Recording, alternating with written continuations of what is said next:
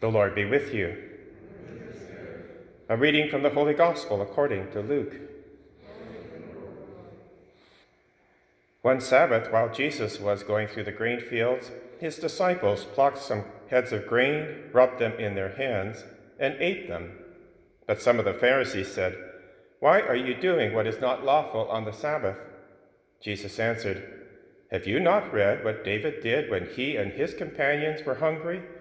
He entered the house of God and took and ate the bread of the presence, which it is not lawful for any but the priest to eat, and gave some to his companions. Then Jesus said to them, The Son of Man is Lord of the Sabbath. The Gospel of the Lord. In today's gospel, Jesus is making various claims. He's claiming to be the Davidic Messiah because he compares himself with what David did and his companions when they went into the house of God and took the bread of the presence when they were hungry. Jesus is now saying, I have that authority. And Jesus is indeed the new Davidic Messiah. He, in fact, goes to establish then the Eucharist we have Eucharistic language right here in the text. It says, He entered the house of God and took and ate the bread of the presence and gave some to his companions. Those verbs to take and to give are the same verbs used in the miracle of the multiplication of the loaves and fish, used in all four Gospels. The very language Jesus will use at the Last Supper when he institutes the Eucharist, and the language we use at every Mass. It's Eucharistic language that changes the bread and wine to Christ's body and blood. We have Eucharistic language right there. So Jesus is claiming to be the Davidic Messiah, but he's also claiming to be the Son of Man, which is a title of divinity. And those are different. You can claim to be a Messiah, that was common in the Old Testament.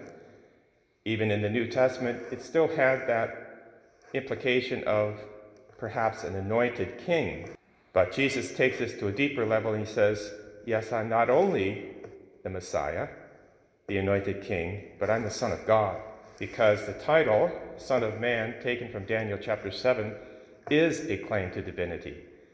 In that chapter, Daniel was caught up to the throne room of God, and he saw the Ancient of Days depicted in great glory and theophany. He is representing the Father, we then see someone like the Son of Man coming into his presence, and then the Father gives great authority to the Son of Man. All kingdoms forever and ever. The Ancient of Days gives that authority to the Son of Man. Jesus is claiming that title. In fact, it's his favorite title. It's used many times in the Gospels. He goes on to say not only is he the Messiah and the Son of God, he's Lord of the Sabbath, another claim because the Sabbath was that great day set by God in Genesis in the creation account. Jesus, by saying, The Son of Man is Lord of the Sabbath, he's saying, I am the one who actually is the Lord of that great day that was established by God. So it's a claim to, again, divinity. Now, why is this important for us today? Because of what Paul says in that first reading to the Colossians. He's addressing former Gentiles, pagans. He's saying, You who were once estranged and hostile in mind, doing evil deeds, he, that is Christ, has now reconciled in his fleshly body through death, so as to present you holy and blameless and irreproachable before God.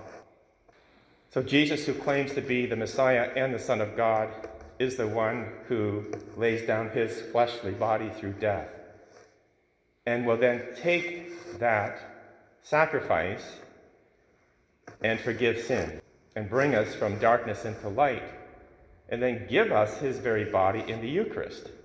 And that's important because Paul goes on to say, however, provided that you continue securely established and steadfast in the faith.